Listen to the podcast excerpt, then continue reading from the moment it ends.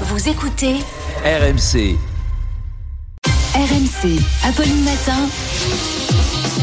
C'est tous les jours de manche.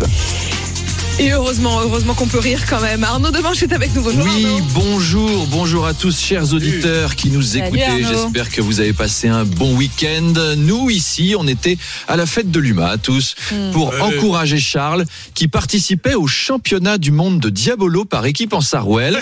Alors, fallait voir Apolline chanter On est là On est là Manu qui donnait des cours d'économie Hmm. de marché aux trotskistes pour les convaincre, et Amélie qui draguait au concert de Big Flo et Oli. C'était super.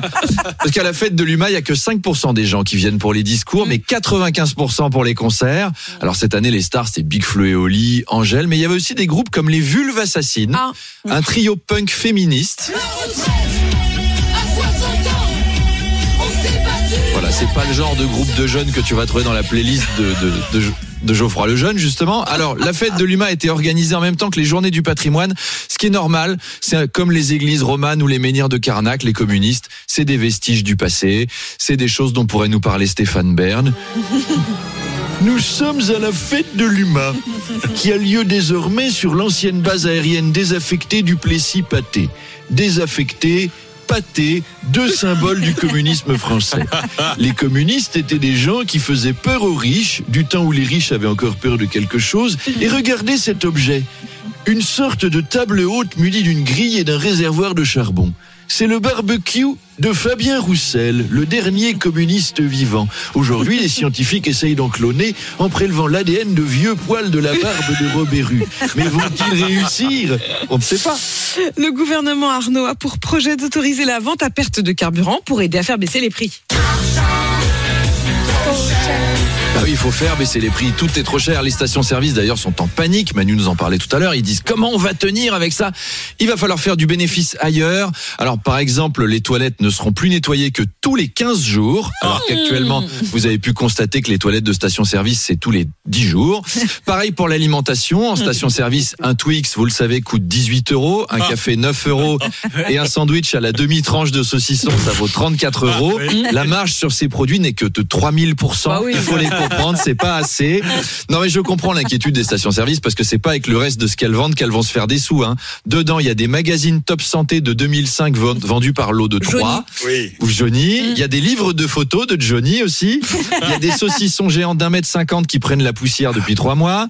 Il y a des cendriers en forme de moto qui roulent sur des crânes. Il y a des mugs moches avec jamais ton prénom. Non. Il y a des produits régionaux made in China et des manuels de découverte de lithothérapie. C'est pas assez pour se faire du blé. Arnaud, la secrétaire d'État Olivia Grégoire a suggéré de donner des cours de cuisine. Je suis contente que vous en parliez ce Oui. matin. tiens. Des cours de cuisine à l'école pour lutter contre la malbouffe et contre l'inflation. Oui, alors c'est pas bête parce que nous on mange pas très bien les adultes avec nos vies trépidantes. Donc si les enfants pouvaient avoir la gentillesse de nous cuisiner un bon petit plat quand on rentre du boulot, oui. bah, vous, imaginez, vous imaginez Apolline, vous qui en avez quatre. Après votre interview de tout à l'heure du séducteur Alain Juppé, qui vous expliquera comment il a foutu le, le pololo dans les culottes des Bordelaises en 82. Eh ben, vous rentrerez chez vous et vous J'ai hâte de cette interview à 8h30, je peux vous dire. et vous direz Les enfants Maman voudrait bien un filet de bar à la croûte de sel avec des tagliatelles de légumes et une charlotte aux framboises et rhum arrangé. Quatre enfants, vous avez une petite brigade maison. Les enfants, ça nous coûte une blinde, alors s'ils peuvent aider à lutter contre l'inflation, on devrait aussi leur donner des cours pour carreler des salles de bain, pour changer des joints de culasse, pour entretenir un jardin. Hein, les morveux, vous pensiez que vous alliez vous contenter de planter des arbres pour lutter contre le Mm. C'est vrai réchauffement que ça, c'était la semaine dernière. on a du boulot pour vous.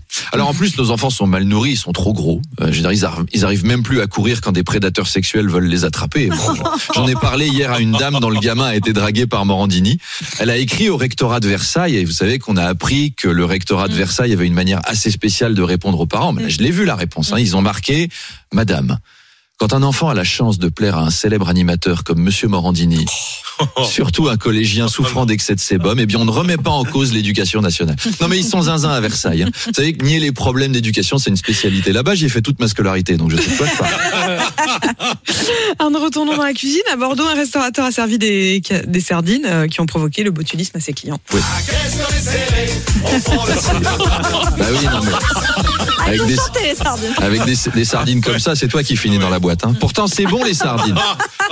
Je vous en ai rapporté de Toulouse où j'ai joué mon Ah non, spectacle. j'en veux plus. le, le bocal est ouvert, hein. il est dans la régie, il restera ouvert jusqu'à demain si vous, en- si ça vous en va voulez.